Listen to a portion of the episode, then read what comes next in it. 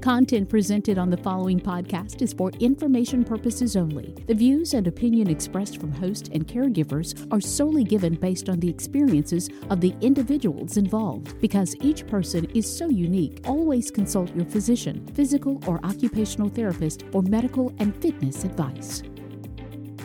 Are you struggling to help your aging parents or disabled spouse to do everyday personal care tasks? Are you concerned about them falling or you injuring yourself? What is the task that is so difficult for you to help them to do? You are not alone.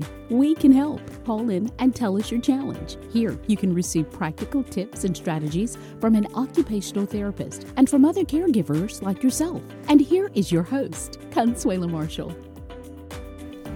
Hello, I'm Consuela, and I'm an occupational therapist. And on this podcast, you get to learn about your role as a caregiver. You get to embrace your limitations, learn how to best provide for the needs of your loved one in a safe and efficient manner. And you get to know that you're not alone. Look, every caregiving story is so different, and it's you who get to write that caregiving story for your life. You get to learn how to take care of your loved ones. You get to learn how to accept that you cannot do it all. And you get to learn what to let go. And you get to learn how to what to pick back up. How to pick back up your life. How to walk in tune with your life while also caring for your loved one. Look, I believe you can still find a way of taking care of your loved ones while also taking care of yourself. So stay tuned. We've got some caregiving to talk about. Hi, family caregivers. Welcome to another episode of Caregivers Finding a Foothold. And I'm Consuela, and it is so glad to be back here. It's already December, and has the time flown by this year? But I know what is really the case with all caregivers you still are here. You're still feeling a need in your loved one's life. And I want to say thank you for that. And in I want to also extend a belated Happy Family Caregivers Month, which was in November and hope everyone felt loved and appreciated and know that we honor you every month, every day as you are continuing to show up.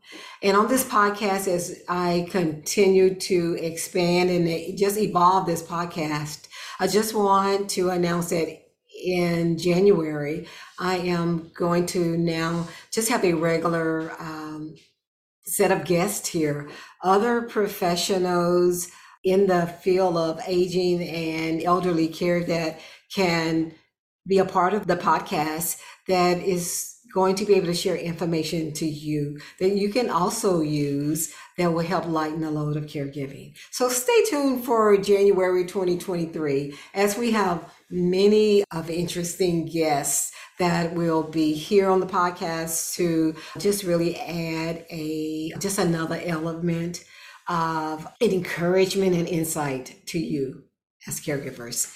So, in jumping right into today's podcast, I want to address the question that came in to me from a son who is caring for his mom. Uh, mom had a fall maybe three months ago, and she didn't need surgery, but she did have like a hairline fracture in her leg, and she has been receiving occupational and physical therapy at home and they've been there and they are starting to wind down and their visits are getting less because they're phasing out the home health therapy because mom has really sort of come to a point where she's no longer making any significant progress and son is really needing to go back to work and he's saying that she hasn't made the progress that was expected by the therapist because mom is not very compliant with the exercise program that the therapists have left in place. And she tends to be more dependent on him to do things for her. And he's been there now just over two months with her being back home and has not been able to work and he's in need of returning to work because he says he has a whole stack of bills at his house and his mortgage company is not too pleased with the fact that he's not been able to pay a mortgage payment in two months. And he wants to know what are his options for just trying to look at going back to work, but yet mom has, he feels, has not put up enough of the needed effort to be better along in her progress with returning to her level of independence. So, son, thank you for the call in to the podcast. And I just want to start by saying thanks for being there for your mom. But, you know, your situation is quite a common one for caregivers who must work.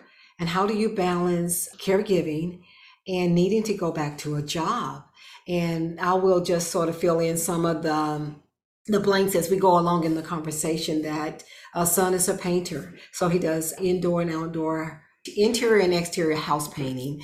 And so it's really not a job he can do from home. He has to be able to go to work. And without that income, he's really in a financial deficit right now. So what do you do when mom is not able to be as safe as she needs to be? He indicated that mom can walk but she's prone to lose her balance at times and she does have occasionally a little lightheadedness. And because of that, son has to follow her as she's walking to the bathroom. And in the event that she does lose her balance, while she doesn't lose her balance often, it does occur. And it does make it unsafe for her to be at home. So, what do you do? When you do have that weakness and those and the tendency to be lightheaded. And what I want to propose that be considered is that mom use a wheelchair when you're not there. And I can say that to you all who are listening, in having to get more information from Son, they have a wheelchair in the home. The wheelchair does fit into the bathroom. And mom um, prefers to walk to the bathroom, which I, I do love that part when he when she can be there supervised. But what happen, what happens when no one's there? How can she safely get from the bedroom to the bathroom? And the option has to be that she uses the wheelchair. You know, my first option would be can there be a bedside commode used at the bedside. Son has already indicated she does not want to use a bedside commode, that she wants to walk to the bathroom. But unfortunately, that is the only walking that she does, and she doesn't put up any effort to do any extra walking or exercising as prescribed by the therapist in the home. Well, if you're only going to the bathroom three to four times a day, and while that is exercise, it is not enough to make you strong enough where you can possibly, you know, get over those deficits that are there in your balance. So my proposal, first of all, is son, is there anyone that you can reach out to? Siblings, neighbors, anyone who can come over there for short periods of time to be with her. As you've indicated, you would even consider going back to work part time. And in his response to that question was no. While he does have other siblings, they have not stepped up to the bat and that no one has offered any financial support and they do not have the means of hiring someone to be in the home. So we've already asked those questions and we've explored options of is there any veterans benefits and are there any other fundings through maybe Medicaid that can be applied for? And Son is in the process of seeking assistance with qualifying for some in-home care through the Med- Medicaid state program, but he has yet to receive receive any any results from that application yet. So it goes now to is it safe to leave mom at home? And in answering those questions, we have to look at her cognitive status. Is she aware of her surroundings? Is she able to make safe decisions? And all of those answers have been yes from son that mom can balance her checkbook, mom can do all types of things, but her motivations for walking has just not been there. So, in knowing that she's cognitively intact, then there needs to be some boundaries that can be put in place right now with mom in the way of establishing a routine for her while son is still there and while the therapists are still there that they can fine tune and encourage and sort of set in place. And that would be my recommendation of mom using a wheelchair while that seems like a regression to say mom shouldn't be walking, it, it, just seems to be the safe option for her. If mom can go from her bed to the wheelchair and roll to the bathroom, that that's a safer option than trying to walk the distance to the bathroom. So in those conversations that I've had with son, mom has no no no bathroom in her bedroom and the closest bathroom is probably out of the bedroom down the hall to the hall bathroom. And that gives enough space where she can possibly fall. Son says she has consistently been able to go from out just inside the bathroom door to walk into the toilet and has not lost her balance. And there is a grab arm and mom does really great inside of the bathroom once she is there. So, in knowing that, I want to propose that you start a sort of an action plan where mom can agree to just be using the wheelchair when son is not home. That means out of the bed or off the sofa into the wheelchair and into the bathroom. That seems to be the, a safer option than mom attempting to walk that distance in the home by herself. And with that in mind, being able to get into the wheelchair safely. And that means watching her, making sure she consistently sets it up properly, that she locks it before she gets in or out of the wheelchair, that she's knowing how to engage and disengage the brakes in order to properly move the wheelchair around.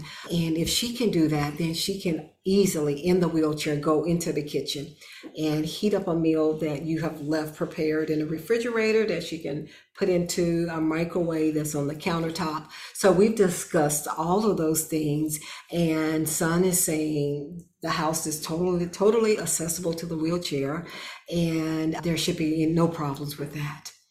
So that is going to be my recommendation if if mom is to be left at home during the day is that she do it from a wheelchair level. And that while the therapist and son are there that they do go through all of this process with her to make sure she's safe. And son i want to caution you not to wait on her meaning when she needs water, she used to get in the wheelchair, roll to the kitchen, get her water, and then take it back to her bed. These little things that she needs that you're being her hands and feet to do tasks for her, that you wean yourself away from that and start setting up the environment where she can be safe, where she can roll in her wheelchair.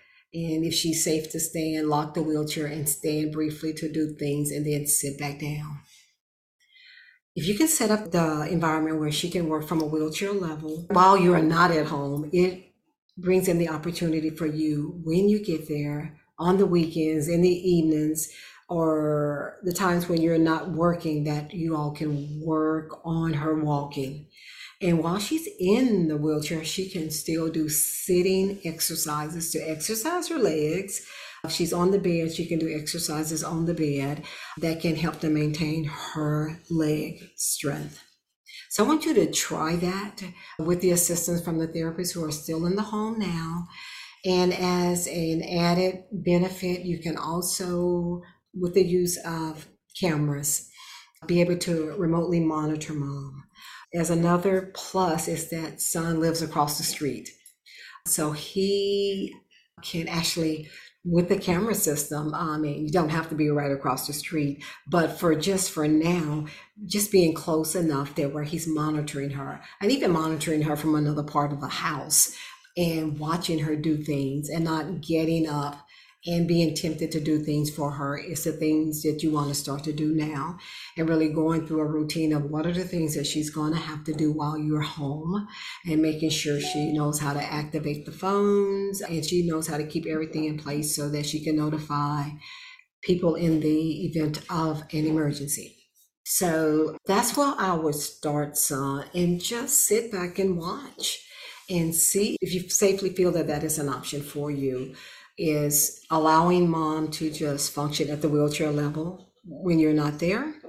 And maybe with you slowly starting off on the part time basis of being away from the home and she feeling a little bit more comfortable with doing things without your assistance, then it'd be something that you all can build onto. And continue to explore options of getting help.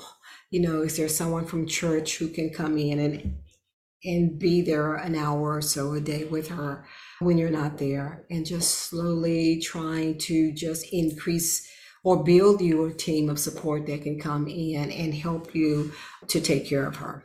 So start there and see what happens and look definitely call back and see if there's anything else that I can lend some advice towards and i'm so grateful that the therapists are still there. So I, am I'm, I'm feeling comfortable that with them already in the home they've already looked at safety things in the home as far as what are the risks or is the bathroom properly set up? Are the are the grab bars in place where they need to be so that she can do those transfers when you are not there um, to assist her in the home?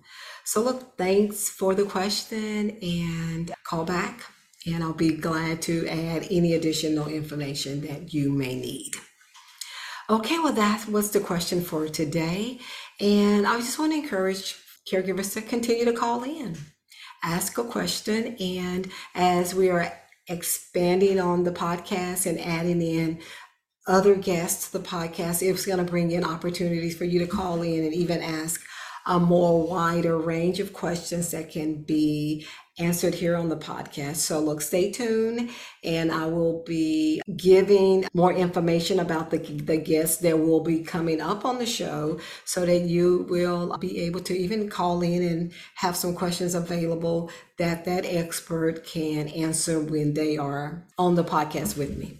So look, thanks for tuning in today and I'll see you again on the next show and thank you so much for being a caregiver and now also take care of yourself. Thank you for tuning in to this episode of Caregivers Finding a Foothold.